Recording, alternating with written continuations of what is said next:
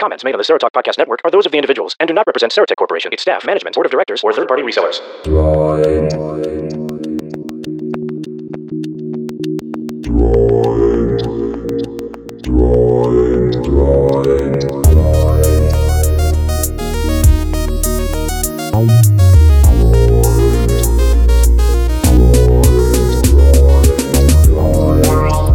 Hey, how's it going? It's episode 31, That Android Show, August 2014. It's the Baskin-Robbins edition, That Android Show, right? By the way, right. It's, I don't know what this means. This is National Romance Awareness Month. So, is it, I guess you're supposed to be aware of the romance that you have. Or do not have. I don't know. There's lots of apps out there on Android. I don't know if they're accessible or not. Go try them out. Let us know. Anyway, we have lots of things going on this month. We got some mailbag and some insights from the summer shows, both mainstream as in I.O., where Anna went, and the conventions and other shows where Steve and I went. So stay tuned for all of that and a lot more coming up on episode 31. But first, the latest in Android news. And speaking of those conventions, actually Google having a rather big presence at the American Consumer Conventions, ACB and NFB, and spoke at both of them. The big speech that's getting passed around and is available online is Eve Anderson Talk. Eve Anderson is, I don't even remember, what is her exact title? She's definitely she's one of the vice presidents, and she's charged with accessibility efforts at Google. Pretty much. Right. It's something like accessibility engineer. That's her title, but she's like the person, she's the evangelist corralling the troops and really trying to turn things around, for lack of a better phrase. And she gave a speech at the NFB conference in Orlando. And to me, I was there. I did, this was I decided to wake up and go down to this portion of general session and not a lot of substance, but do we expect there to be lots of substance in a speech like this? It definitely a lot of Google is changing. We're trying to get everybody on board. The culture is changing inside of Google. And we're starting to see anecdotal evidence of this. Right. And just to summarize her speech, I mean, it's not big on substance, as JJ said, but it's definitely worth a listen because it's a very sort of uplifting kind of speech. She says that Google is trying to reach out to the community by attending conferences like the NFB and like CSUN. She is pointing out things that Google is doing to move forward with accessibility. For example, one of the things that was mentioned a lot during the Google I.O. convention was Material, which is a way of presenting information visually and moving from one type of information to another. And she pointed out that this time accessibility guidelines for working with Material were published at the same time as the general guidelines for working with Material. She also talked about collaborations that Google is doing with different universities and scholarship programs for people with disabilities who want to learn code. And she also mentioned that new engineers who come to Google have to do an hour's worth of sort of training on accessibility. And there's also material on accessibility for developers and for engineers who work at Google.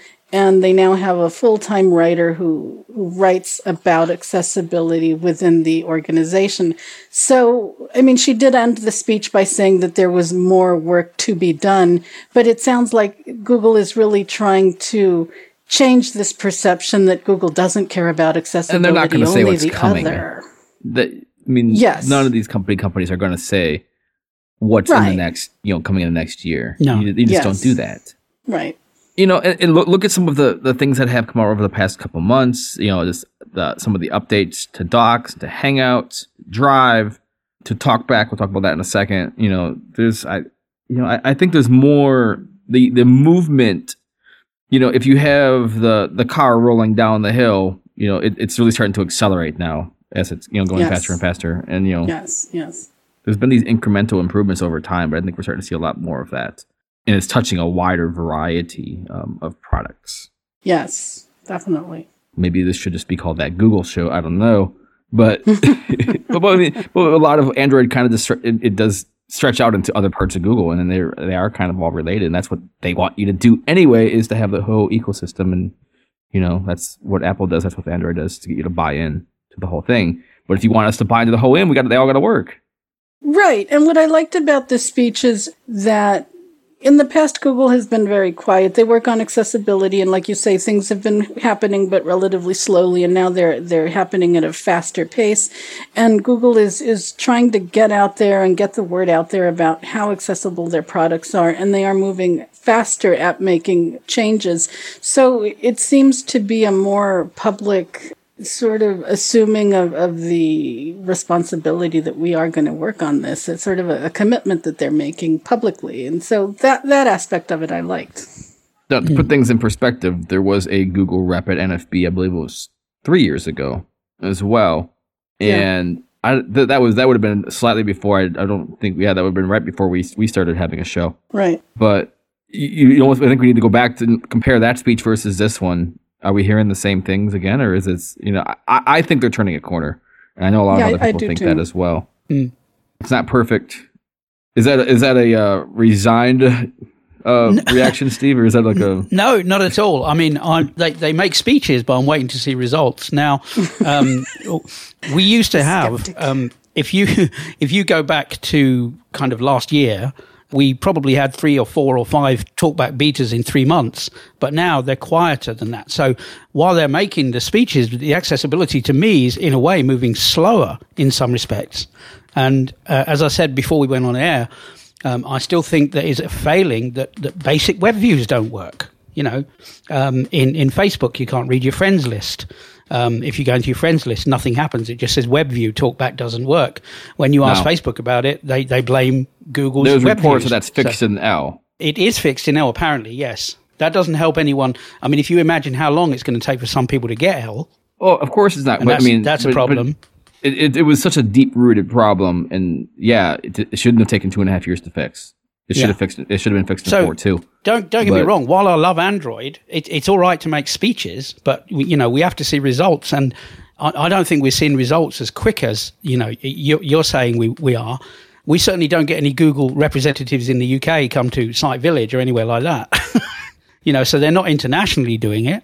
But that's not to say, that I won't carry on using my Android devices because I love them. But there are still things that basically don't work that should.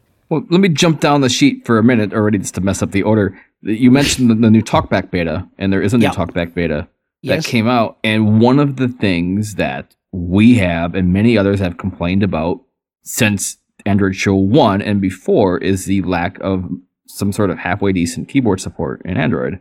And what do you know? In the new beta, we now have keyboard commands for jumping between icon, between elements and going to the home screen and back button, all that stuff.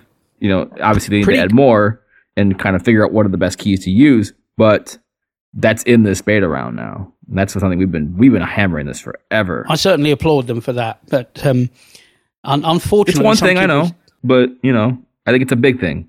Some people don't have the control key, so that they need to work on the keyboard shortcuts, But yes, it's a great move. And the other really good thing about the TalkBack beta is the fact that you can tap on the side of the phone to cause gestures to happen, if you like. So you've tried. How does this work? If you set it up, it actually you tap on the side or double tap on the side of the phone, not the screen at all, but actually the side of the phone. Have you not tried this, Anna? I tried it a little bit, but I had the problem other people were having that. You can set up the global or the local context menu to do it and various things like that.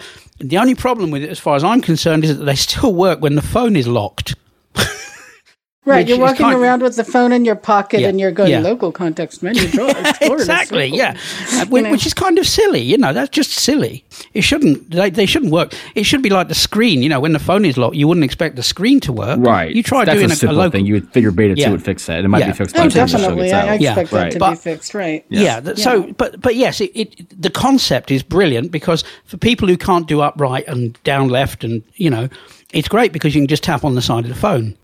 So, I feel like, and I get you don't want to tie up too many shortcuts, but I feel like you should have the option, at least, of taking anything out of the local context or global context menu that some feature that you use often and attach it to any of the gestures instead of just the 5 or 6 that are currently. I totally agree with that. You know, if you want, you know, one of the granularity things, or, you know, or if you want, you know, whatever, if like you want some selection thing, or even any of the TalkBack settings toggles, if you want to, you know, if you wanted to do speech rater, if you wanted to do I would like to attach a shortcut to the auto ducking because it works in some places and it doesn't work in others.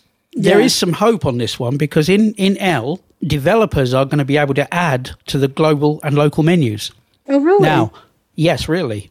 So and that's one of the things beta too, right? That's one of the things. That's one of the things I read on the Eyes Free list. Oh, that's right. Yeah. Mm-hmm. Now, in that case, you know, a developer could take a TalkBack gesture and add it to the LCM if they wanted to, or the GCM, you know, whatever. So there is more flexibility coming. Mm-hmm. So I wonder what the use case for that would be. Yeah, that's an interesting thing. Yeah, or are you talking about like app specific settings, right? Like if you want to do verbosity settings. Yeah, app specific settings. For apps that currently have accessibility, or even if an app has an accessibility menu, maybe they want to add that menu into the local context. Well, that would be useful, like for some of the speech engines, so you could switch voices or languages on the fly, maybe. Yeah, I mean, Acapella, for example, could add, you know, language switching or speech switching to the LCM. I mean, the big thing about Android is configurability and customization. So why not? Yeah.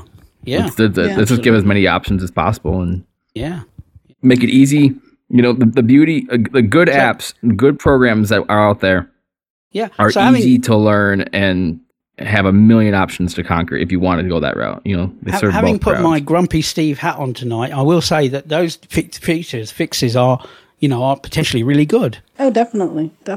By the way, folks, if you want to get the beta, you have to now go through the official, and this makes sense, it's the official Google beta process.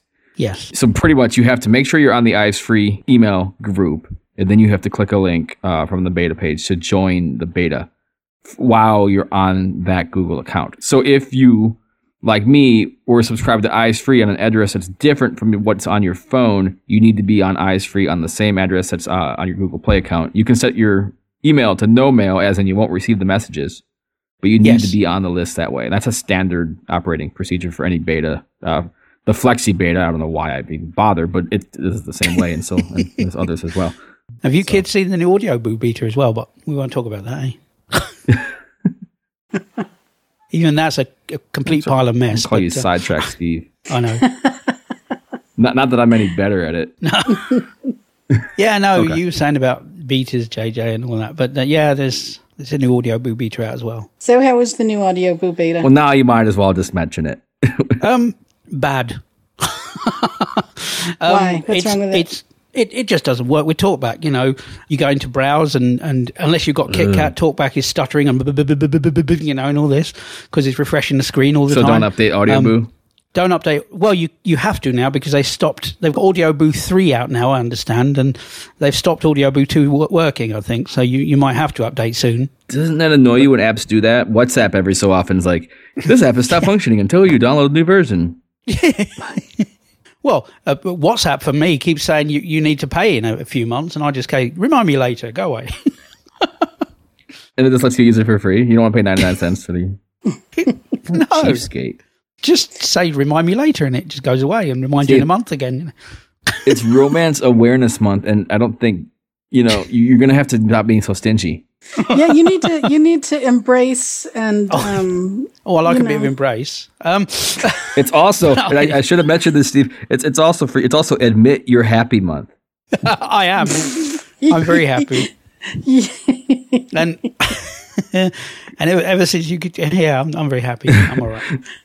It's all your fault. So you know, perhaps speaking I don't of updates. Yeah. Speaking of updates. I don't usually subscribe to the random people's musings and opinions on Android, but I do respect Marco usually in his opinions because he's one of the developers for accessibility on Firefox and he knows his stuff in general. Yeah, he's not always. I don't always agree with everything he says, but he does at least look at Android for more than 3 minutes and you know then just rub it off. And he did an update to his post from last year, and they look, I looked at Android a year later, and almost everything that I complained about is fixed. And he's now been playing with it quite a bit again. And, you know, in fact, he's doing like a 30-day. He locked his. His wife took his iPhone away. His wife took his iPhone, so for 30 days he is stuck with Android. Yeah. So basically, on his when he did his revisit kind of thing, he said that the gestures were working better. Anna believes that his gestures are working just as well, but he's not expecting them to be iOS. But that is an editorial. But he says that the gestures are working better. And he also has said that the OS has improved enough that most of his bummer points are no longer the case. So he listed originally 4 bummer points in his revisit. And based on comments that he got and feedback from the Eyes Free list, 3 of those bummer points went away. So now the only bummer point for him is that the gallery isn't accessible in the stock Android experience, though, as others pointed out, it is in Samsung devices. But still, that's legit. That's a legit point. That's a legitimate complaint. Is, yeah. Yep. And, you know, I also respect Marco Z, and so I'm not bagging on him just to be obnoxious. But I do think that, you know, he's an advanced iOS user, and so he knows all of the tips and tricks and the little mysteries of that OS. And whereas he's probably a beginner in terms of Android, he knows the basics. And so I think a lot of his complaints are the complaints anybody who's new to an OS would make. And so I'm glad that he's doing this month-long thing to really learn Android. That's a fair way to do it. When he said about the calendar, and you told him about Agenda View, didn't you, Anna, on Eyes Free? Yeah, so, I mean, he did update it, didn't he? He'd been bagging on the calendar, yeah. Mm-hmm. Yeah. Now, the only thing some people find difficult with the calendar is the kind of date wheel and time wheel, you know, things like that, you know, the way that you have to, you know, go to dates and things like that when you're entering appointments. Some people still find that difficult, I think. Yeah, some people find that difficult. I use the calendar a lot, so it really doesn't seem like an issue to me anymore. And I don't I mean, I do remember that I struggled with it, but I don't know, so I think people need to just kind of stick with it a little bit. I have a question. Yeah. When I get an alert that says, That Android Show, 2 p.m., and I see snooze, dismiss, I can't swipe right or left to get rid of those, and I can't double tap on either one of those to get rid of them. What am I doing? What should I be doing? Well, really? I don't know, but certainly in my S5, if I press dismiss, it does nothing, and then if I press the home key, it's gone. Yeah, okay, so you're seeing pretty much seeing the same thing. When I press dismiss, yeah, it doesn't dismiss. Happening. Yeah. So how do you dismiss an appointment, Anna? It's the same issue. Yeah. I'm trying to think. I think I just double tap dismiss. I think it does work, but now is that it one of those where you have to actually double tap on do you have to double tap on the icon? You got to tap dismiss, but then you just tap the home key and it's gone. I think the idea, JJ, is that you dismiss the appointment, but the appointment still stays there while you want to read it. And then as soon as you dismiss it by backing out of it or pressing the home button, it's gone. Actually, I think that's true, because when I open it, it disappears. So I just open it. I think that's what I do, actually. Yeah. Okay. Yeah. But usually when you, like, anything else, when you sit dismiss, it it goes away. iOS read it. I'm not going to hit dismiss yet. I'm going to read it first, and then I'm going to hit dismiss. Yes. Yeah. iOS does that, but Android doesn't. So the appointment stays there until you actually, you know, take it out of the foreground. Android used to do that, but I don't think it does it anymore. I'm fine with it saying on my calendar, but if I hit dismiss, it should be like, all right, thank you, we've reminded you. Yeah, no, I agree. Move on. Yeah. I've never seen any other part of Android that works that way. It's really weird. It's true. Yeah. And it's the same with alarms, isn't it? You know, you dismiss an alarm. I'm sorry, I need to, it's admit your happy month. And, you know, I need to. Admit you're happy. You really like the fact you can't dismiss your appointments, because then you're responsible and you'll show up. Hey, you know, after 34 years, I finally started using a calendar, like a regular. I actually have my computer, my iPhone, and my Android. They're all synced, since they all sync the Google Calendar nicely. Yeah. You know, I'm finally doing this now. And I reinstalled todo.txt, which I don't remember if I reviewed on this show. But is that an Android app? It's an app I had for a long, long time. Yeah. It's a great app. It just lets you manage a to-do list via your Dropbox. Oh, that's cool. Can you tick them off though as done? Yeah, when you've done them, you can have an option if you'd like. You can either just delete them or you can have them go to done.txt. Cool. And then of course on your computer you can just edit the file in Notepad. Yeah. And on your Android or iPhone, I believe the Android app used to be more accessible. I'm not sure what's about the iPhone version these days. You can prioritize them, you can date them or whatever. There you go. And this has been another Android app review. Now Joe can't say I didn't do one. Well, speaking of apps, we have Eloquence has had an update. Yep. And one of its features is that you can import JAWS dictionaries. Yeah, you can. Yeah. So have tough either of you done JAWS. This? Well, actually, they're Eloquence dictionaries from JAWS, right? Is that? Yeah, I know. But the same format. Same format, yeah. So have either of you done that? No, I don't know JAWS, but I saw that people were posting up JAWS dictionaries and bringing them in. So, I mean, I support anything that has a format that's, you know, that you can do across platforms. It's definitely a cool. Do you know, I didn't realize, and you two were probably way ahead of me on this, talking of dictionaries, that Google TTS reads out all the emoji now, not just on the keyboard, but when you're reading it back. You know, if you're reading Facebook and somebody sends you a frowny face or a smiley face or a sad face, Google TTS reads it all out. Eloquence must not, because it must be, because I didn't notice it, Anna. Eloquence must not be doing that yet then. No. And Acapella doesn't do it either. So I wrote to Acapella and said, can we have emoji dictionary, please? Because Google TTS is doing it and it's doing it well. The other new thing to me about Google TTS is that if you're reading a tweet or a Facebook entry, now God knows how it does this, it says hashtag, right? So if I say, you know, hashtag Google I.O. 2014 or something like that, it actually says hashtag. However, if you go into OI Notepad or any Notepad and you type in the hash sign, it just says hash. Right. I don't know. I think that's sort of clever, that is. That's very good. Yeah. And it's only Google TTS that does it. So Google TTS is getting better. Wow. It really is. Oh, and the keyboard itself has emoji support now too, right? It does, yeah. Definitely, the Google keyboard. Yeah. Which is cool. The Samsung keyboard had that, but again, you know, good to have it on the stock. Now, is that coming for Eloquence? Because I know they've made some dictionary changes to support Unicode and things. So are they going to add emoji support? It could be. But seems like they're really responsive. I'm not sure if it's been suggested to them. Probably has. Talking of emoji support as well, there's two ways you can bring up emojis, because you can press the emoji button, of course, but you can hold down the enter key, and that brings them up as well. I didn't know about that. That's good to know. Yeah, or the return key, as it calls it. But yes, you can. You can hold that down, and that will bring up the alternative keys, and then you get emoji as well, alternative characters. So, yeah, and Google Keyboard is getting really good, I think, really responsive. I don't know what you guys think. I would love a voice dictation gesture. That would be nice, yeah.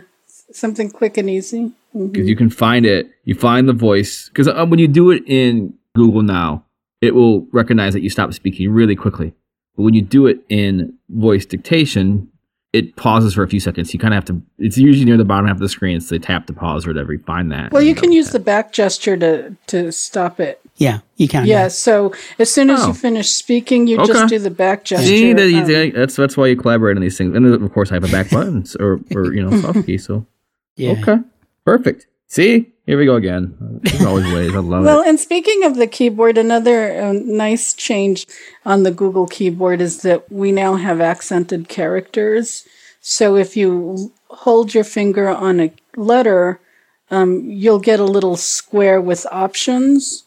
So like the A has like 10 options. There's the A acute, A grave, A micron, A circular, A blah, blah, you know.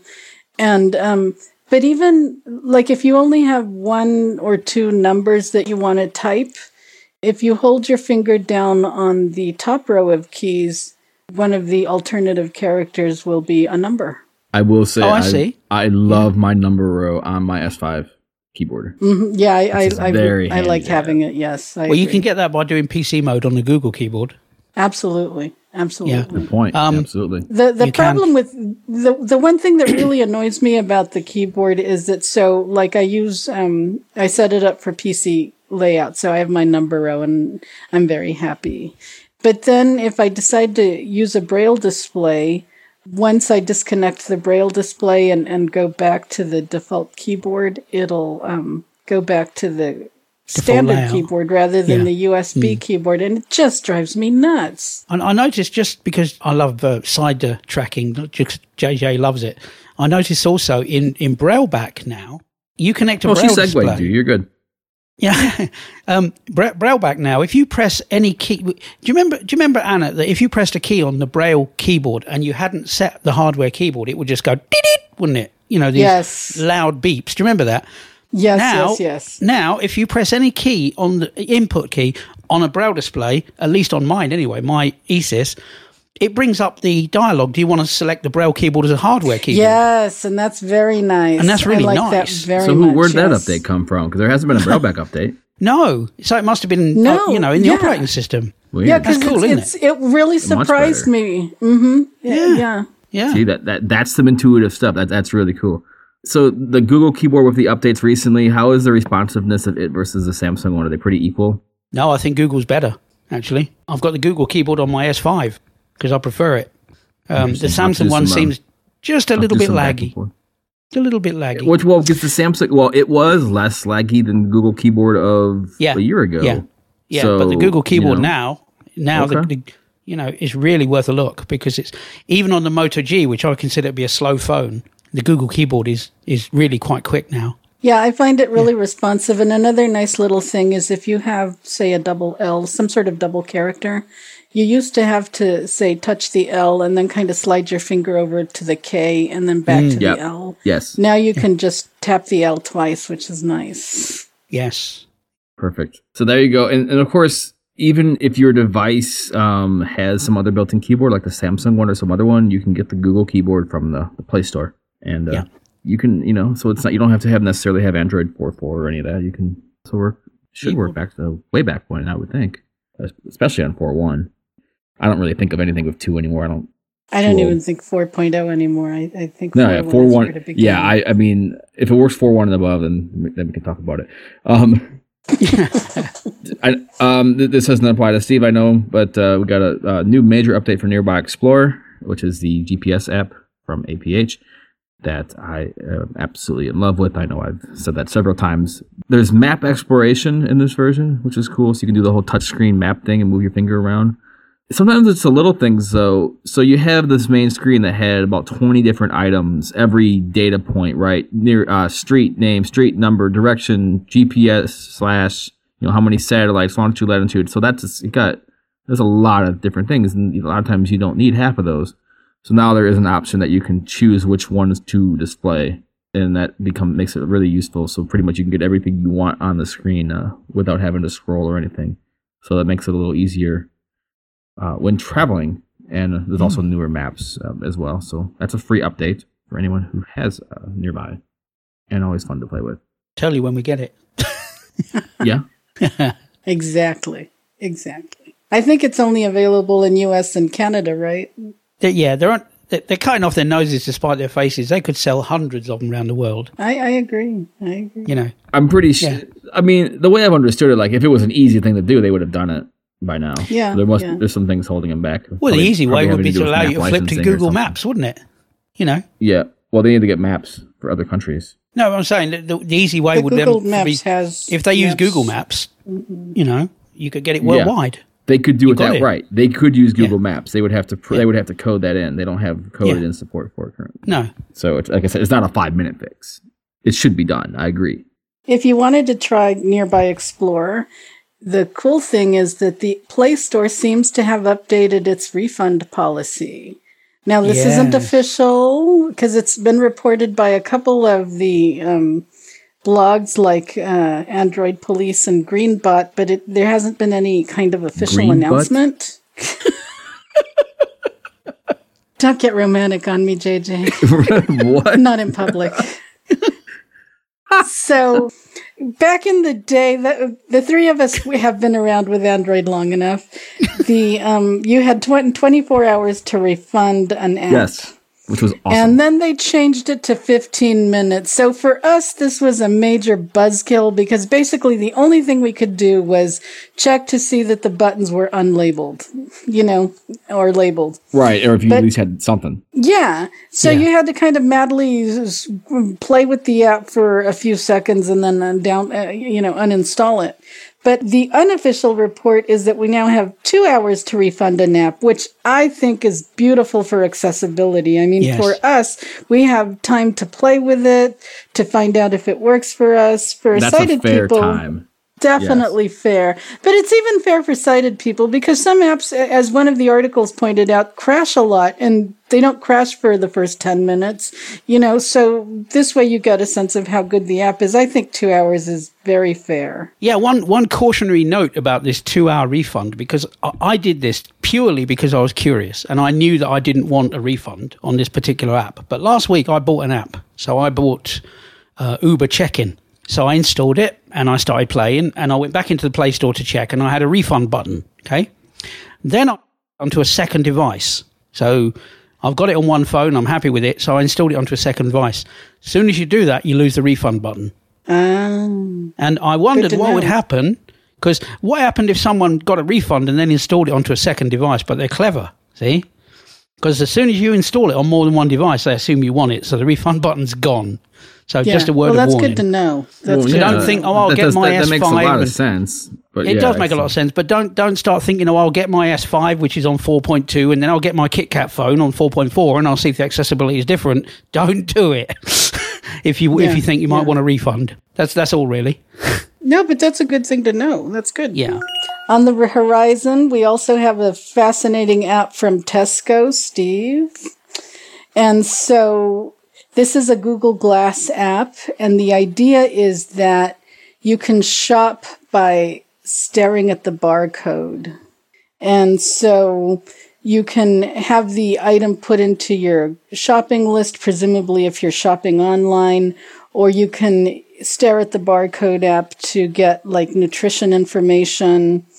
The developers say this is not something you would want to do every time, like for every single item. But really, when we shop, we don't get into nutrition facts or anything else for every item. It's just new items or items we're thinking of trying, that kind of thing.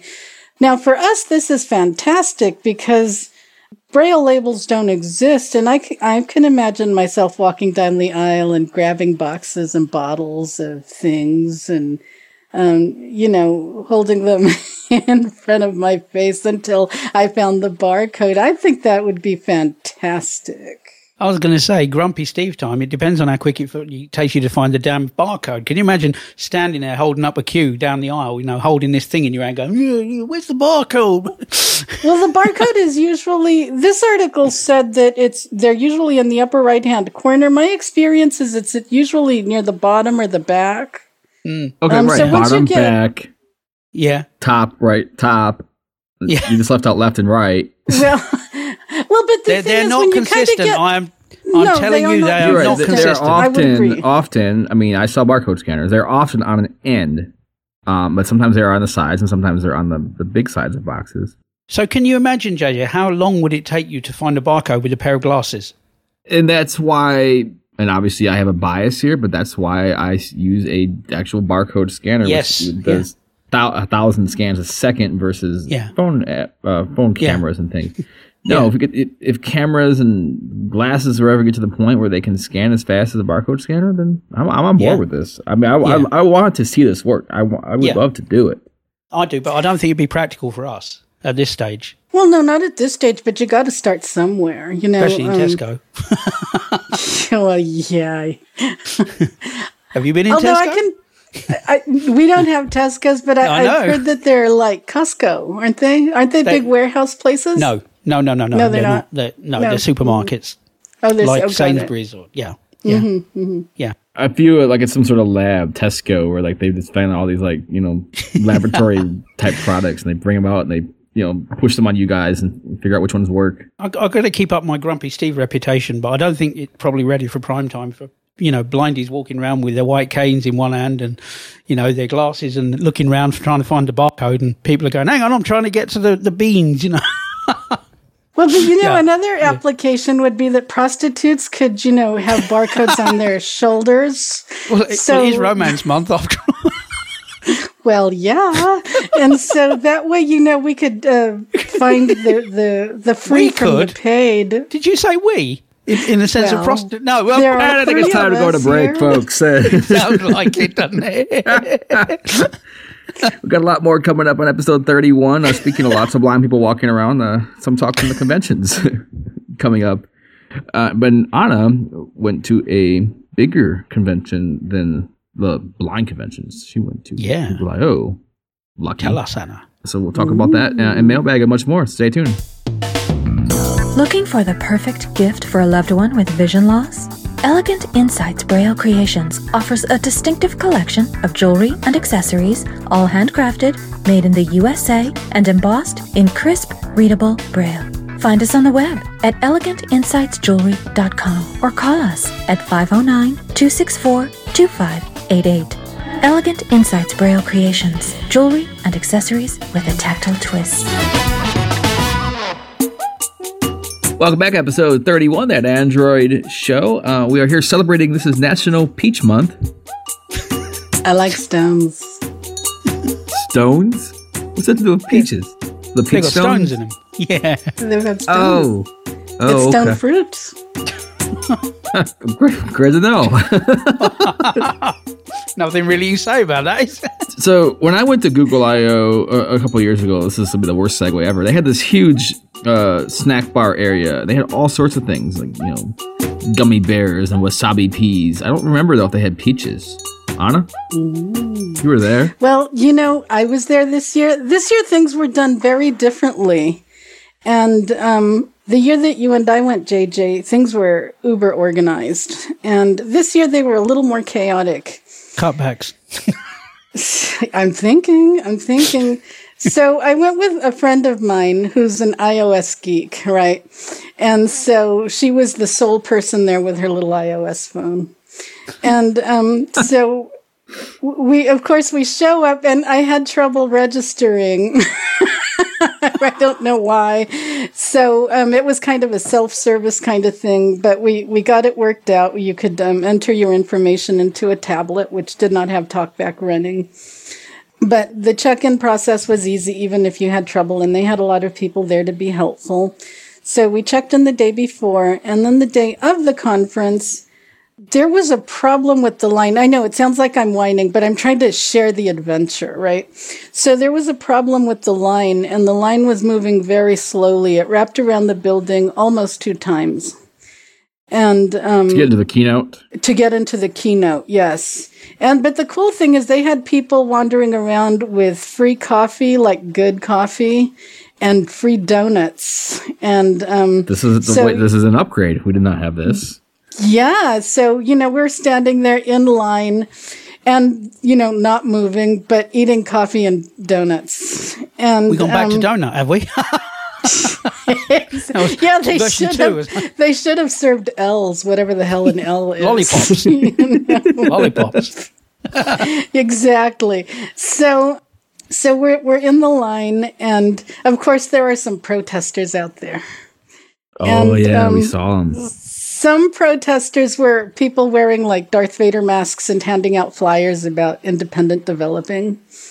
But there was this one woman and a guy, and the guy had his little drum. He was actually a very good drummer, very boom, boom, boom, boom, boom, boom. And she was going on about, poor people, the elderly and the disabled are getting booted out of their homes for Google employees. But we weren't really clear on what exactly, was it a specific complex or what? She was just kind of going on and on. So anyway, the line was just crawling along, and the keynote started, and half the people were still outside. And so people started turning on their devices and streaming the keynote. And of course, from, as we're standing behind the building by the dumpster eating donuts, and... So eventually the line started moving. I guess somebody realized that people who paid $900 a ticket are getting mighty cranky out there. Why was the line not moving? Did you figure out why? what's going on? No, it was just moving really, really slowly. And finally it started moving. How hard is it to walk in a room? I know. So, you know what? 40 minutes into the keynote, I'm finally in the building, but, you know, I was near the back of the line. So I was standing. A lot of people were standing. And about 2/3 of the way through the keynote, the protester, it sounded like the same woman that had the guy with the drum, you know? So they stand up and they start protesting some more. And they're saying that, you know, the CIA uses killer robots developed by Google. And so, you know, all the geeks in the room stand up and start taking pictures of her. Oh, yeah. Instead of, you know, being concerned or anything. So she was escorted out. Both of them were escorted out. And the talk went on. So after the talk, it was time to go to the various presentations. I wonder if they paid $1,800 for that. For that protest. I know. That's what my friend and I were wondering. Did they actually pay the money to do that? You know, that is commitment to your cause, baby, because that's a lot of money. You're kicked out of the conference at that point. Oh, completely. So after the talk, you know, the keynote was supposed to go on for 2 hours, but it actually went on almost for 3. And so what they did this... For no good reason. Yeah. It just... went on. I did enjoy the bit, though, in the keynote where one of them said, oh, the other company have taken 5 years to allow third-party keyboards. Exactly. Both the keynotes this summer were weak. Very weak. Yeah, they were, yeah. Compared to the Glass demonstration from a couple years ago. Yes. I mean, this was definitely a developer-oriented convention. It's a developer conference. Exactly. And so there wasn't a lot of flashy, glitzy, blah, blah, blah. The highlight was that the next operating system will be L, and it'll be out sometime in the fall. And they're going to, one of the features they touted was what they're calling material, and it's crisp images, it's transitioning from one image to another, or one screen to another, this kind of thing. You know, in terms of consumers, that was a big thing, and another big thing was the wearables.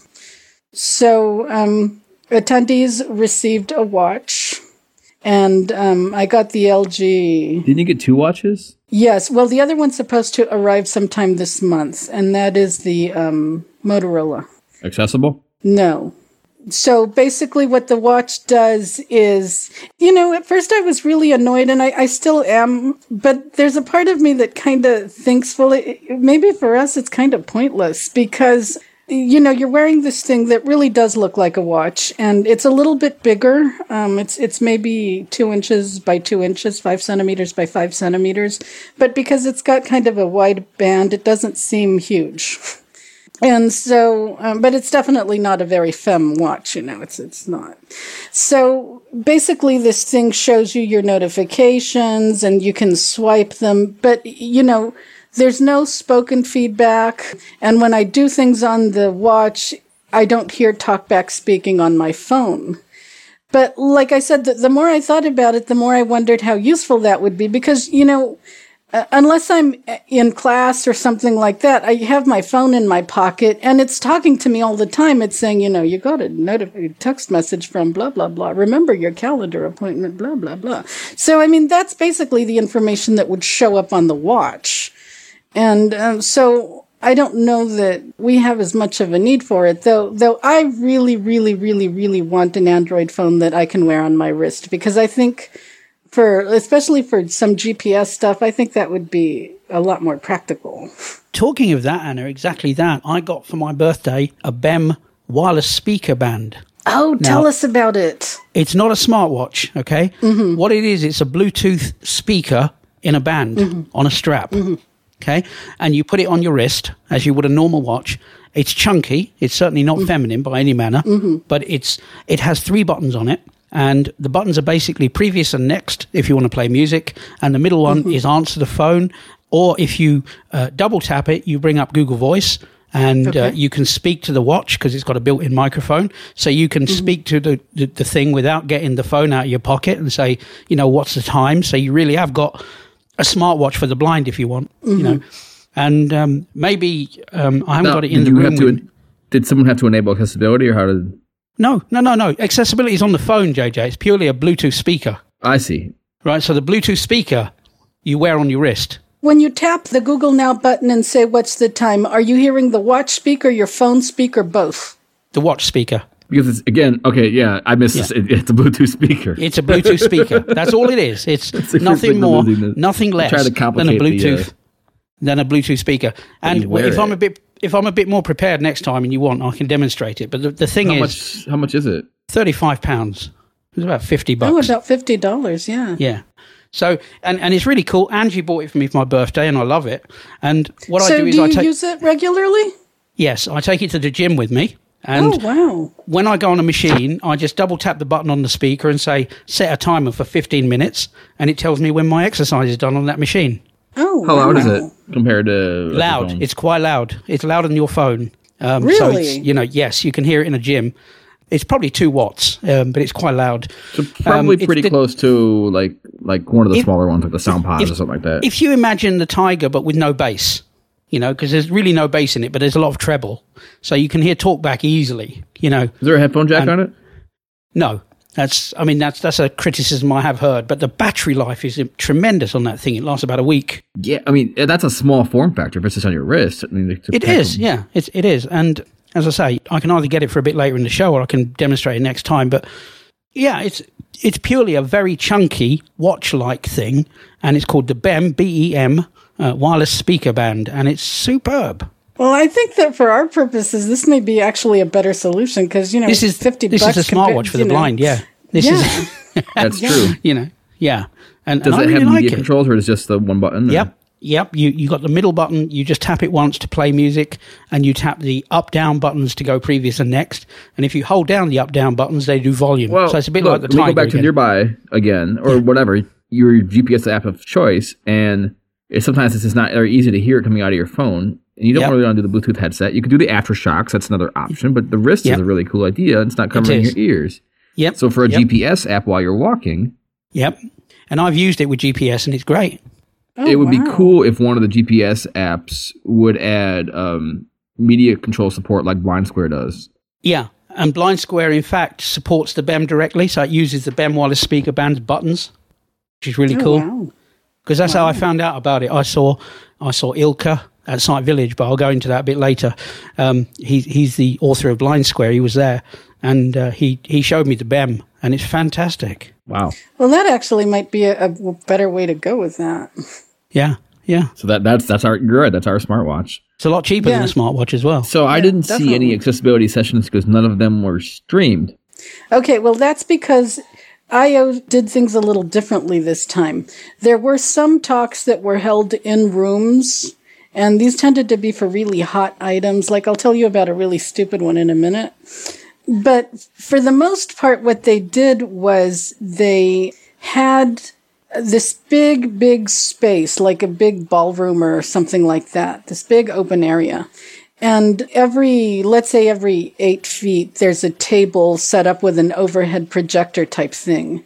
And so at each table is a presenter. And I think that what they were going for was, if I'm a developer and I know I want to go to the talk at 11 and I know I want to go to the talk at 1, I've got an hour to kill. So maybe if I see something on an overhead that draws my attention, I'll just go to that.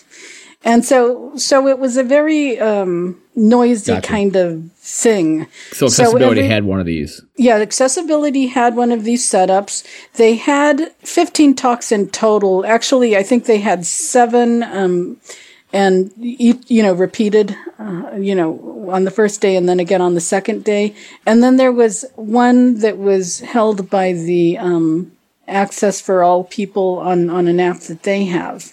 So 2 of the accessibility talks were similar to talks they've given before, but they were similar in ways that were interesting. For example, Alan Viverette did a talk a couple of years ago about using helper codes to make custom views accessible.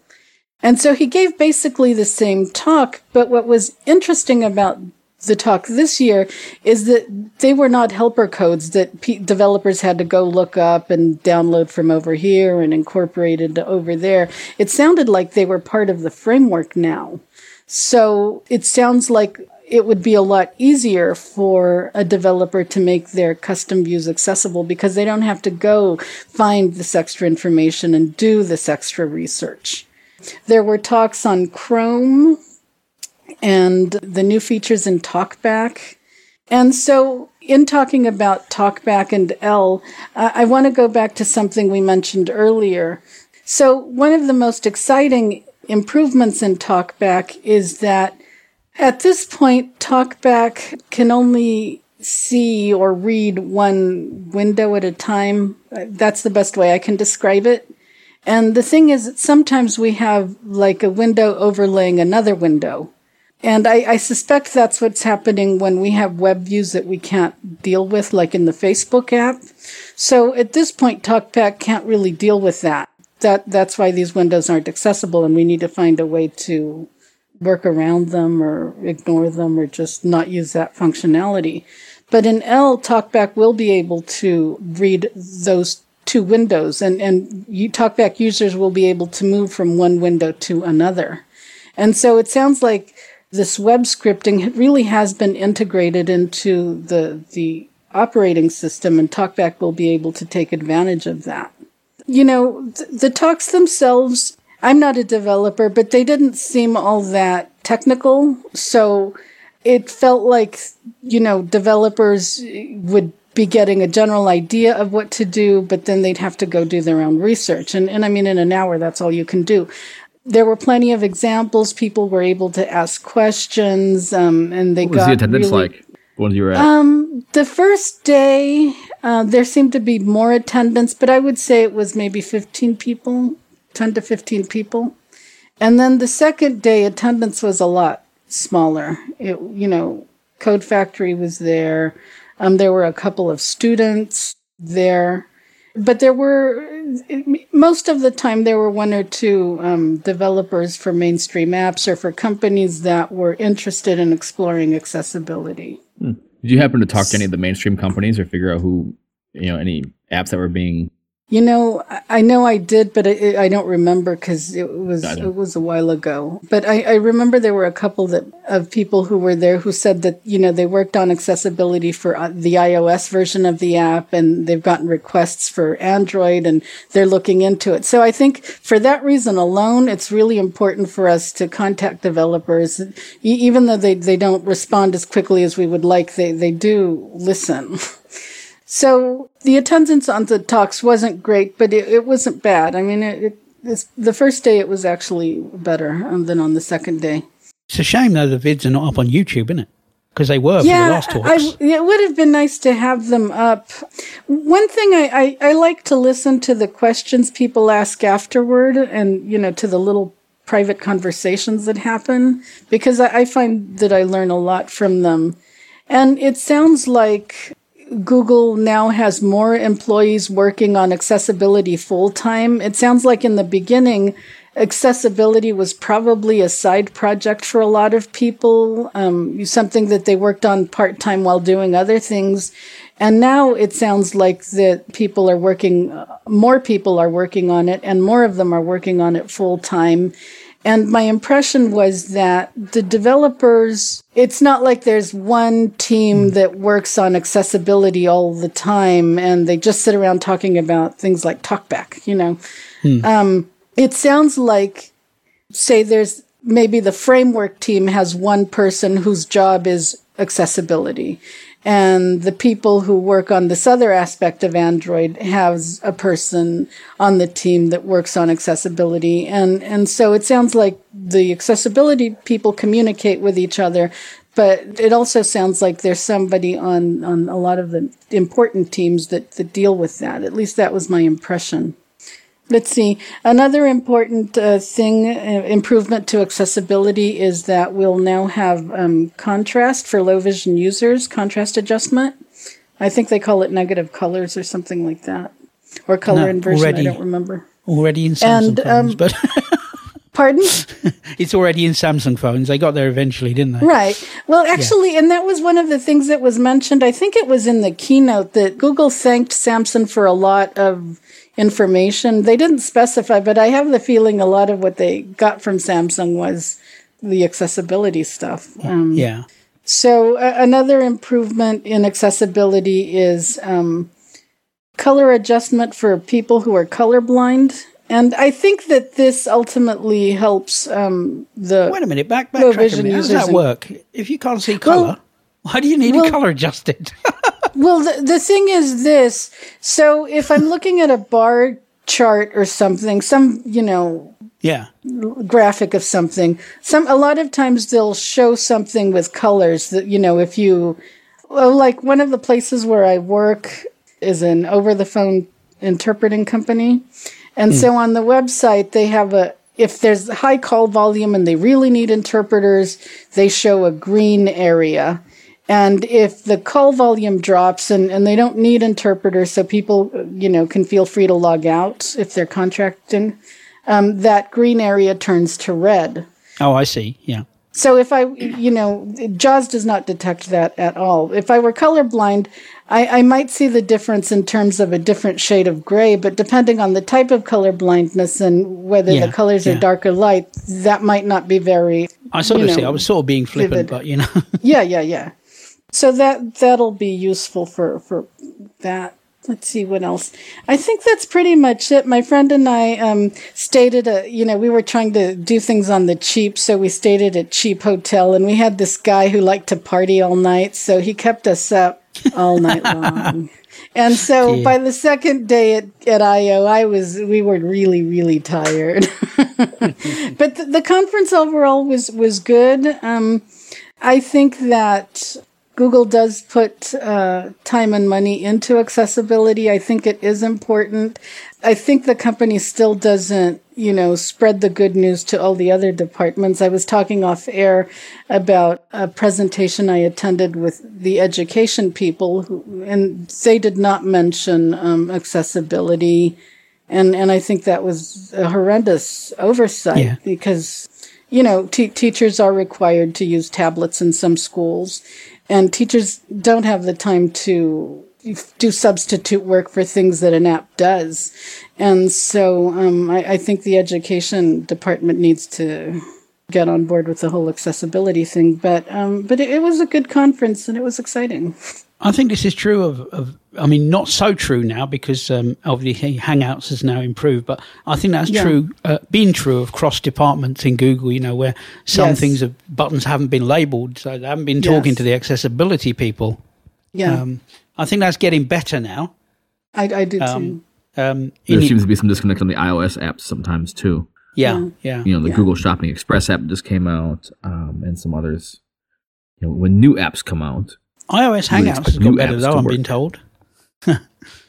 Yeah, cool. Well, so that's my experience at I.O. You got two watches. No phone. I got two watches. I know. One for the left hand, one for the right. Right. Yeah. Sure. And you have to find a spot to put that speaker watch when you get one of them. I'll put that in the middle. Okay, so JJ, tell us about your adventures this summer. So I'm going to actually talk a little bit, and actually I'm going to bring in Joe. We'll wake him up. Joe, you awake? Yes. I've been following along everything. I was playing with the emoticons on the keyboard, thanks to Steve. That's a question we get a lot, actually, in mailbag. So thank you for actually touching on that. There you go. Joe actually had to work at the NFB convention, and was at the every convention. It seems like he became the ad hoc head of the AT Trainers Division meeting, and as a part of that, I ended up doing a presentation and really was trying to learn quickly because it's not easy to cover all of this, but on some of the recent Google developments, and especially with Docs, and we were showing off some of the improvements that were being done in Docs, and then we come to find out, and I was not aware of this, well, because I'm blind, that we had Google representation in the audience there. Performance anxiety would have been really bad if you'd known. Yeah. That's Roger Benz. That's the name I've seen a few times now. And Met him also at the ACB convention. He came by the booth, and we had a nice little talk. And do you know what he does? He's on the Docs team, Joe, or? Yeah, I believe he floats across a good bit of the Access team, and I had a good conversation with him at the Google booth in NFB, and that's how he knew about the AT Trainers division meeting in which you spoke at. And so he was there and had very nice comments to say, and in fact made a comment, was listening very actively, which I think also says a lot about Google. You guys were talking about awareness and a little bit more forthright in coming to the party. Like Anna was alluding to earlier, Google's a very large corporation, and like any large corporation, Apple, Microsoft, Amazon, what have you, access is one of those things that is becoming more and more a part of the forefront. Certainly, maybe not everybody listening to this show, but a good number of blind individuals know about the KNFB reader controversy, and then, of course, the Apple resolutions. And Google got kind of sucked into that a little bit too, because there was a bunch of people saying, well, if we're going to make everything in Apple accessible, it should be accessible in Google too. And, you know, I think it was really neat that a lot of these companies didn't necessarily address or step away from that, but there were companies at convention that were very forthright. Uber was there and talking about Android. Odin Mobile was there. I have seen some talk about KNFB Reader for Android, which should be very interesting because they're able to do, well, they were able to do a lot more with the camera app in Android until iOS 8. And I can't talk too much about iOS 8 because I'm a developer and still under NDA on that. But there is a lot going on. And by the way, before anybody writes in to resources@sarahtalk.com, when Anna and the team were talking about TalkBack Beta and L Beta, those are public betas. So the information you heard is not violating any NDAs. I wanted to get that out there. It's the producer. Google does not really care much. Yeah, it's not the same. I think what was interesting was that there was more conversation of Android. Again, HumanWare talking about Android and demonstrating Android during their presentation. HIMSS talking about Android and demonstrating that during their presentation. eBot and other products coming to Android. And Google had a booth. Google had that one. They only were there for part of the time. At both conventions, it's interesting that they were there for portions. Was there anything on Braille, guys, in Android? You know, there is a lot of Braille displays coming with support. I know the Vario, which seems to be what everybody was talking about this convention. I have not heard anything. Did Google say anything more about BrailleBack? Because BrailleBack hasn't been updated for about a year. Well, what they said was that they hadn't done any new work on BrailleBack, and that they don't have anything immediate going on. But one of the comments that the presenter made was that they were thinking about... They weren't sure. This is a thinking about it kind of thing. They were thinking about incorporating Braille back into TalkBack so that they would update it more often and so on. Would be a good idea. That would be an excellent idea. It would be good because you could stop speech and just have Braille. Yeah, because the way the two kind of work right now, that's kind of... And it's not like you can use BrailleBack without TalkBack anyway. So exactly. But we also want grade 2 input, which is... But we want better grade 2 input than iOS is sucky input, you know? Yeah. Right. Yeah. And you should be able to use TalkBack and BrailleBack as separate services and do all that. Yeah. And NLS is still talking about the Android app. I think that's becoming more of a reality. We've heard a bit more about that through various channels. TapTapC is promoting. In fact, I saw TapTapC promoting at AER. So there's definitely Android apps coming about from names. Because some people are saying I would consider Android if Voice Dream was there, or this app, or app X or Y or Z. In a lot of cases, there are apps that are already doing a lot of that. But it is nice to think that there might be a Bard Mobile we want Solara, don't we, Joe? We want Solara, don't we? Yeah. Those guys haven't put up an update for iOS in a while. They haven't, no. Maybe a Blind Racer or, we've already got Audio Archery. I have no time. I'm playing Dice World. So much of my Twitter. That is the new deal space. And I don't do dice, but I am so hooked on that. I think it's called Pig, where you just roll the damn... oh, my gosh. I hate that. That's the simplest game on there. It requires no mental... What's it called? Exactly, and that's what makes it addictive. I hate that. It's Pig on Ice World. Yeah. I don't know if King of Dragon Pass is accessible, but that's a big iOS app, and that came out for Android this month. There is a little bit more continuity between app stores starting to happen, and a bit more in the way of what we can use. And I think what Google was doing, because they were so shortly after the WWDC talks, is they're watching what's happening with what Apple is talking about with continuity. And a lot of stuff we already had like that, like Google Now syncing across devices. And now this is what Apple wants to do with iOS 8 and Mac and the like. Android Wear was kind of a disappointment because I understand that it doesn't really have speech or sound or something like that. It's going to need some third-party connecting in order for us to kind of sort of use it. I was listening to your conversation about the watch and the watch band or the speaker band that Steve was talking about, and I was thinking indoor mapping. Yeah. I don't have to get my phone out, and if I could just get alerts on the wrist, that would be super cool. Yeah. There was a lot of accessories that are coming out as well. The other thing that I saw was a lot of competitors trying to compete with Google Glass. I mean, this was the summer of the head cam. Orcam or this company or that company trying to get a camera on your head thing out there to compete with what some people are saying would be good for Google Glass, which would be an instant mobility aid, something we talked about after the Google I.O. demonstration years ago, that we saw a future in that here.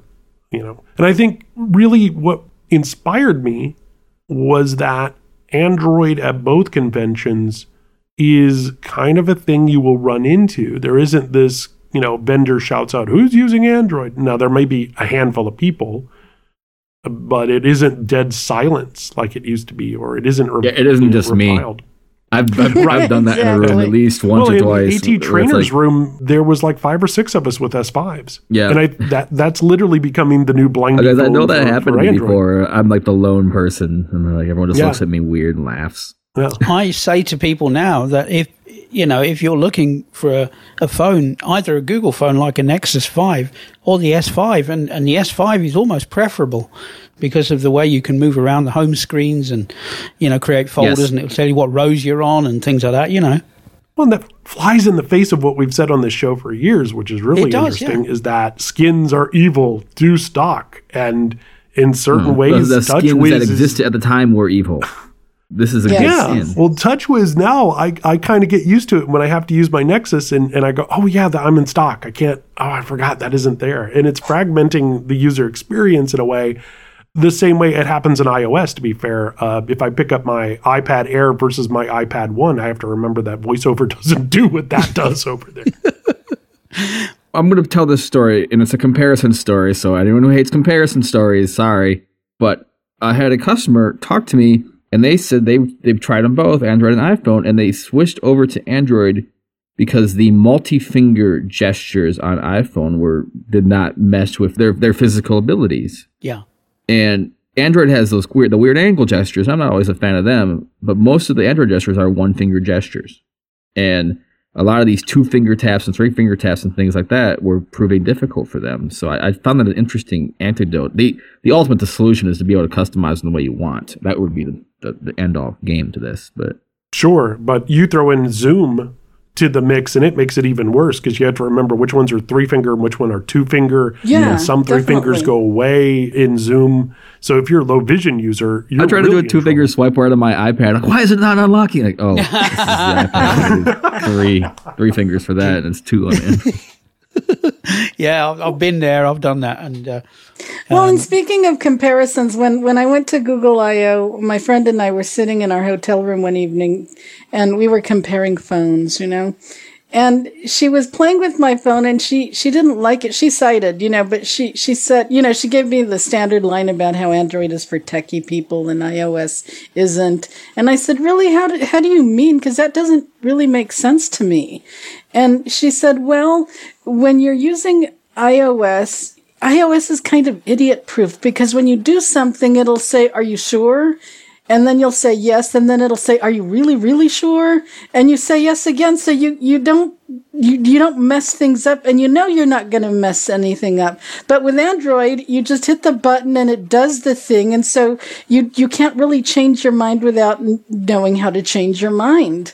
And you know, that was interesting to me because I think a lot of people, you know, want the cutting edge, but then they complain about it. But I think that what they want is that security of feeling that they're not going to break it, even though, you know, you really have to work hard to break it. Well, they want to go bowling, but they want to have gutter guards. Here's what we do. We have, before people get a new phone, we have them take an IQ test.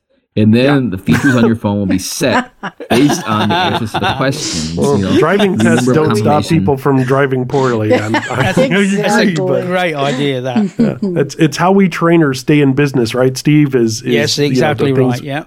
And I think, Anna, that kind of stops in some of the things that are coming, because as Apple adopts more and more Android, and they adopted 5 big things that we've enjoyed in Android for a very long time, it adds more complexity to it. And as someone who has to provide troubleshooting for iBlink Radio or other apps, you know, the first thing I'm going to ask in iOS 8 is, what keyboard are you using? Is that Flexi? You know, because now I have to think that might not be the Apple standard keyboard. That might be a problem. Mm-hmm. And, you know, I'd already know to think about that in Android. That might be something, because we were talking about with the Google versus Samsung TT keyboards. Mm. So it's going to add some complexity. There's going to be some things as the wall starts to have not necessarily holes in the wall, but they're going to put windows with bars up. And so things can pass through a little easier. And again, the same argument that used to hit this show a long time ago was fragmentation. Fragmentation exists on every platform now. It doesn't matter who it is.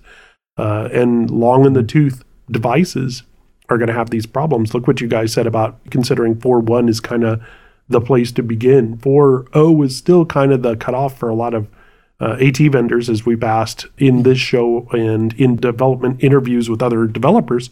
But a large number of people get shoved into 7 on iOS. You know, you don't have a choice, and there's your automatic cutoff. And I know going forward for device, my apps, I'm not going to bother supporting below 4.1.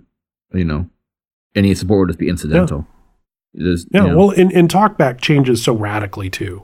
When you go to older versions, it's not like that as much when you go Jelly Bean to KitKat. But there was a time there where we had to remember when we would get in things to mailbag about, you know, what version is that phone at and what is it doing. And as long as they don't fracture TalkBack as what happens with the Amazon Kindle Fire, because they've kind of changed gestures and the way TalkBack works. I mean, it still runs, you know, a version of Android, and it still has accessibility in it. But we look at Android, Kindle Fire OS as its own thing. So you have to consider those as 2 separate things. I don't want TouchWiz to start going too far in that direction. Let it just stay in the skin. Don't modify too much in accessibility, because then there's a lock-in. Then you get used to it, and then you will never leave Samsung. Yeah, but I'm not looking forward to, Joe, when L comes out and then everyone on the Eyes Free list goes, when is my Galaxy Nexus going to get L? You know? Yeah, for 3 months, you know? Every day. I still don't have L. Why isn't L here? Where the L is it? I honestly wish, if anything, if the Google Access team is listening, I honestly wish you could find a way for us to flash those silly ROMs with accessibility, so I don't have to see that on the lists anymore. Here it is. Yes. Here's the manual image. If you want it, go do it. Go brick your device. You know? Yeah. Steve, you were talking about Android at Site Village, so you got a chance to talk about some devices, and you had a phone that was unique that you were demonstrating. What was the crowd's feeling about when they came by your booth? We got quite a bit of positive feedback. First of all, let me tell you, I was showing off regular Android, because we sell regular Android phones and tablets, but I was also showing off a phone called Telorion. That's Telorion. And basically what it is, it's a customized S3 or S4 Mini. Those are the 2 phones it works on currently. So we put Cyanogen mod on it, because we have to root the phone to get deep into its levels. And then they've put software on it. It's a French company, Telorion. And they've put software on it. And then they've put a rubberized overlay on it And at the top, you've got 6 holes, which are navigation holes. So you press one for up arrow, one for down arrow, and then you've got the OK and the back key and the clear key and so on. And then below that, you've got numbers, 1, 2, 3, 4, 5, 6, 7, 8, 9, 0, star, hash. And that's all you've got. And the way you do texting is that you type kind of, you know, ABC method, 2 is ABC, 3 is DEF, and so on. Yeah. Mm-hmm. So, and I had quite a bit of feedback on this because a lot of people in the UK, certainly, are still finding second-hand phones and wanting me to put talks on them, believe it or not. You know, this is Symbian. It's dead, folks, you know. But people are finding Nokia C5s with regular keypads. And do you still have access to cell talks? Like, does it? Yes. Yes. Wow. I wasn't even sure. Like, wow. Okay. Yeah, absolutely. Yeah. So we still put talks on phones, but this thing is it's a regular Android phone, so you can come out to Android, and you've got CM on there, so you haven't got the Samsung bloatware on there either. But if you're in Telorion, and it's in Telorion by default, and it always boots into Telorion as well, so you can't lose speech or anything like that. You've then got this simple menu system that says, like, 1, phone, 2, email, 3. It's a bit like SA, Joe, if you know what I mean. It's, you know, it has, 1, 2, 3, 4, 5, 6, and so on. And you can press the numbers directly to get into the menu. So if for example, you want to go into utilities, you press number 5. Okay? So you're in utilities, and then you get GPS and alarm and so on. Because, yes, it has got a GPS app in it. It's got an OCR app in it. It's got a QR code and barcode scanner in it. It's got various apps in it. It's got internet radio in it and various things. And there was quite a lot of interest in it because there are still people who don't like the concept of the touchscreen, whether it's Android or iPhone. They're frightened of this flatbed of glass or other things. In some ways, Telorion is more efficient than Android in the sense that if you're in the middle of a phone call, you know what it's like where you have to feel around the keypad, find the letter you want and then, you know, the number you want and then lift your hand off it and things like that. And you're in a noisy place and you can't always hear TalkBack. Well, with Telorion, of course, you can just find the hole you want to press, you know, and there's a bump on the number 5 and things like that. And you can just enter numbers into, you know, like banking apps and things that would be, you know, banking systems, menu systems. And so I was showing off Telorion and there was quite a bit of positive feedback about it. I mean, there was some negative in the sense that it only supports 2 handsets at the moment and it's only on Android 4.2, but it's a kind of bridge, if you like, because then if you then get confident and you want to do Android stuff, you can take the overlay off. So now you've just got the touchscreen and you've got the regular S4 mini phone and you can go into Android and do what you want to do, baby. Mm-hmm. You know, go on the Play Store, you know, do what you like. Mm-hmm. So you've got kind of the best of both worlds, if you see what I mean. You know, so we sell Telorion in the UK. I don't know who currently sells it in the US, if anybody, but it's a great kind of let's introduce you to touchscreen phones idea, you know, and yet you've still got quite a decent phone for Android stuff. So if you really don't eventually want to come out of Telorion and do the Android stuff, then you can. But I find most people stay in Telorion for things like the newspaper and RSS reader and and it's got internet radio on it and all kinds of stuff, you know. So I'm pretty cool with it. And I think it's an alternative for some people who are not so sure to look at. Yeah, and, you know, the S5 has that easy mode and it also has a kids mode. Oh, good gravy, is that kids mode nuts. There is still that custom launcher feeling. In fact, I think I haven't double-checked this at time of recording, but I do believe the Google Now launcher is available for all KitKat devices. Yes. So they unplugged that from being just a Nexus 5 thing and then just a Nexus thing, and now I believe all phones can do that. So you have the ability to, you know, jump out of TouchWiz if you do not want to be there, if that's an option or an issue for you. Yeah, there are just I get what your friend is saying, Anna, in that.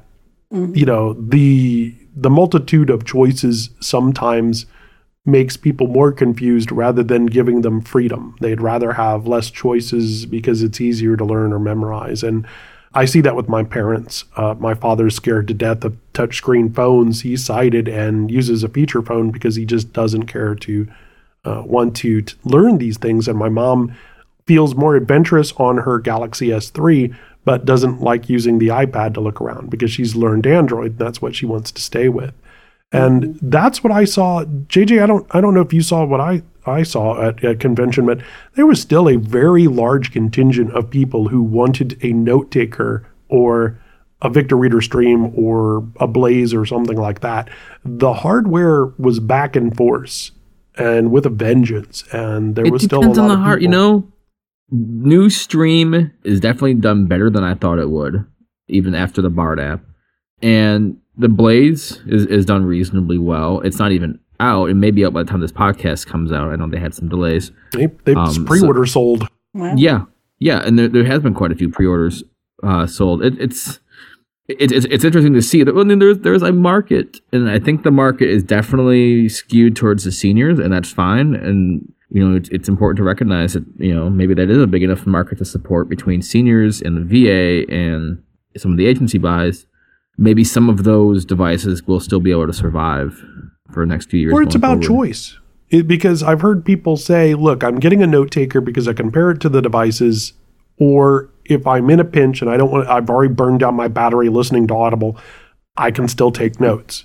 And that's what I kept hearing was, I don't like unlocking a screen in the middle of the night to be able to fast forward. I want to just press a button. Which is why I'm a big fan of the BAUM, the new Vario, because that's a really good compromise between note taker and Braille Display. You know, right. Yeah. More towards the Braille Display price. Yeah.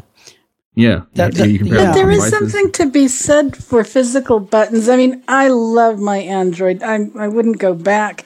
But there are a lot of times where I really wish I had a keypad to dial a number in a noisy environment, that kind of thing. So there is something to be said for that.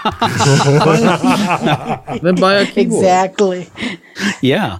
Yeah, buy a Retek or a Revo keyboard. Yeah, I mean, you can, on Android, you can... Retek's well, but that's like one extra thing to have to plug, you know, to make sure it's charged. You want a keyboard, but you don't want a keyboard because you want to carry it. You got to buy a keyboard, you know. Well, I just wanted to be part of my device, man. Even screen reader users, look what Freedom Scientific was doing by showing off Windows tablets with JAWS and a keyboard. You know, that was their alternative to note takers. Yeah. You could still have what you know, but still have this small little device to go around with you. And right, and let's face it, the only reason they're still selling Packmates is because they have a stockpile of them. Yes, I think, again, it is what we know, but I would say, and hearing all the shows on SPN, I get to hear this a lot from our listeners, I would say that there is still that I want to be able to have a choice, or I think a little bit of slippage of the halo effect, because we've had these devices now for 5 years. It's not future tech anymore. It's a commonality, and now people are starting to see some of the drawbacks inherent to some things that they have gotten used to, and then they start to go, you know, Windows Vista isn't all that bad. No, wait, I won't go that far. They go back and say, you know, I see the glories of why this was a device created for me. Now, I'm not saying that, you know, that is what I'm suggesting as a platform here. I'm just saying this is what I heard at convention. I do have a solution, though, for Anna, and that's the BEM Wireless Speaker Band. No, because that's really tempting. I'm thinking you can listen to Audible on that. You can, and I do, and I listen to Audible on it as I'm walking around the house. And if the phone goes, of course, it interrupts it. So all you do is tap the middle button on the watch and answer the phone. You hang up, and Audible resumes again, and you carry on walking around your house doing your ironing or doing whatever you're doing. You know, and I love this idea. It's so much better than walking around with a Bluetooth speaker or a Bluetooth headphone. Really, I love this idea. There are only three buttons on that darn thing, you know, and so you can't easily get it wrong, and you just single tap to play, single tap to pause. You know, you got it, haven't you? You got your physical. One more question about the watch. So let's say when I'm not doing music, can I use the buttons as arrows or not? No. Okay. The buttons are purely previous and next track. Okay. Previous and next track, and up and down volume. Okay, that's fine. So but that's good. They're media buttons. That's fine. Yeah. Wait, it won't pause play. It will do pause play, the middle one. Yep. Oh, okay. All right. Yes. Yeah. No, good enough. That is awesome. That is all I really need. That is for what I'm doing and away from the desk. And that is just awesome. I listen to podcasts on it, Joe, you know, because a lot of speech podcasts are in mono, of course. So you don't need anything quality to listen to them on. Pairing it isn't that hard, you said. Oh, it's dead easy. Yeah, absolutely dead easy. Holding the power button for about, which is at the bottom at 6 o'clock on the watch. You're just holding the power button for about 10 seconds. And it comes on, it says power on, and it actually speaks as well, by the way. The watch speaks. So it says power on, and then you keep holding it, and it says pairing. And then as soon as it says pairing, you let go and then search for your own device. And then it says connecting, you know. Wow. And this is £35, you know. Ooh. Cool stuff. And I don't even sell it yet, but I'm working on it. To wrap up this really, really long segment, I do not see any U.S. distributors for the Telorion. No. Phone. I don't. It comes with a flux capacitor. Right. Yeah. We got a couple mailbags. We're going to do them and get the heck out of here. Stay tuned. Hims is proud to introduce the Blaze EZ, our new handheld multiplayer. Blaze EZ gives you power and versatility in a device that's simple to use. Blaze EZ is in a league all of its own. A 5-megapixel camera gives you the power to scan menus, brochures, and other printed texts. Wi-Fi gives you access to podcasts, internet radio, and other content. Bluetooth lets you connect wirelessly to an external speaker of your choice. And there's so much more. For more information, visit us at www.hims-inc.com. HIMS, your needs are our solutions. You've got mail. Just a couple quick mailbags here on That Android Show 31, where we're here celebrating National Catfish Month. What? I don't Romance your catfish. Romantic? With some peaches for dessert. Peachy. Yeah. Christine wants to know which Samsung to get between the S3, S4, S5, S5. By far, all the accessibility stuff that we've talked about ad nauseum is in the S5. It's not in those other. Absolutely. Yep. Yeah. No question at all. That was simple. We got a voicemail. Well, I was wondering with the quiz game that JJ demoed, do you have to have the speech real fast, or does it give, or is there a way you can set time limits? For example, you can set it so it won't time you out at a certain time. I was wondering if you can do that. Also, I'm wondering if they're going to bring Super Egg Hunt to Android. Super Egg Hunt is from L-Works, and it's an addicting game to play on the computer. Thanks, guys. Oh, Tony, you're talking to me about Quiz App. No, you can slow down the speech, but you're going to miss the questions, buddy. The accessibility that is in that app is just there by accident, really. So it's on a clock, and you have, I think, 20 seconds or so to answer the question. And if you slow down your speech, you're probably not going to hear the whole question in 20 seconds. So you either do speech fast or you don't play QuizUp. That's just how it is, I guess. There's there's no accessibility options, features, anything in there. It's not like the Apple II where you could slow down your speech and that would actually hold up everything, you know, the processing. Oh, gosh, that's going back. Yeah, it's way back, I know. If you have an iReport or anything you want to, or an A report you want to send us, you can go to thatandroidshow.com. An A report. At That Android Show on Twitter. Resources at serottalk.com. Now it's useful to mention, because you know a lot of our mailbag items are questions about how to do one thing or another. We have some new resources for the Android community. I think I'll talk about them next week because I'm really disorganized today. Next week? We're doing weekly shows now? We do. My weeks are long. They go for 30 days. So. All right, good. So next month, I will mention the two new resources. I've also actually posted some stuff on my blog. Who knew? Wow. And I think, Steve, you might be a trainer in your other life, yes? I am, yeah. We do Android training over the phone, over Skype, over really however you want to do it. And reasonable rates. Not free. Yeah. Usually £30 an hour. And if anyone wants to take advantage of that anywhere in the world, we can do it. And I've had a couple of people I've trained from the US, and they seem to have been happy too. So I can't think why, because I'm English, and I don't like the English to the US people, are they? Well, I'm kidding. You know your Android, so that, I mean, that's certainly a good deal. I'm kidding. But yes, so we offer Android training for anyone if they want to take advantage of that. And my contact details will be at the end. And remember, if you meet with a trainer, with Steve or anybody else, and whether it's paid or free, you'll get the most out of your training session if you have a few specific questions. You're not going to learn everything all at once, and you can't just say, well, how do I do, you know, the stuff on my phone and expect to get a specific answer? So prepare for your training session so you can get the most out of it. Yeah, my favorite question I've had so far is, how do I use Android? Well, Well, how much time do you have? How many days are there in a year, really? You know, yeah, how long's a piece of string? But you know, you know, and that you have to be a little bit specific and know what you want, but we will try and tailor as much as we can to your needs. Awesome. Speaking of updates, as we're kind of rolling towards the end of this, we, as in AT guys, have been selling the iGrill, which is a really cool cooking thermometer with an iOS app. Their Android app just came out. I would say at this point, it's about 88% accessible. There's a couple little things that, as of the time that we're recording this, the pairing button it's not even unlabeled. It's one of those blank buttons. You know, when you swipe to it, you just hear nothing. They have this top bar where the pairing button rests, and I believe it's the back button.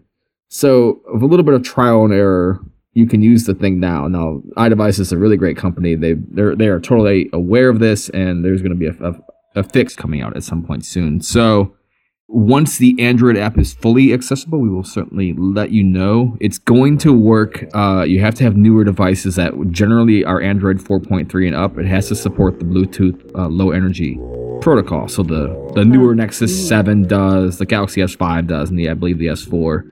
Not all the Android phones do at this point. So we'll get a list of ones that do, and stay tuned. But I love my iGrill. I can actually do a lot of cool grilling and cooking. So, cool.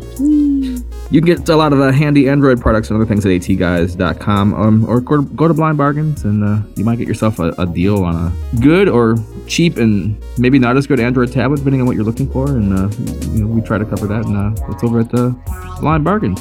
Or for information about Android, check out my blog, accessibleandroid.wordpress.com, and there are actually a few new posts up there. Wow, excellent. Well done. I shall go and look at that myself. And I'm Steve. I'm Talking Droid on Twitter. And you can actually email me at steve@comprwm.co.uk if you want to talk about training or anything else that we sell. We sell lots of products, a bit like AT Guys, really. You know, we try and help as much as we can. And that's me, really. Kind of like AT Guys, but, you know, much sexier, I'm sure. Not as good. No. But more UK. But more UK. Yeah, authentic British accents. Exactly. Yeah.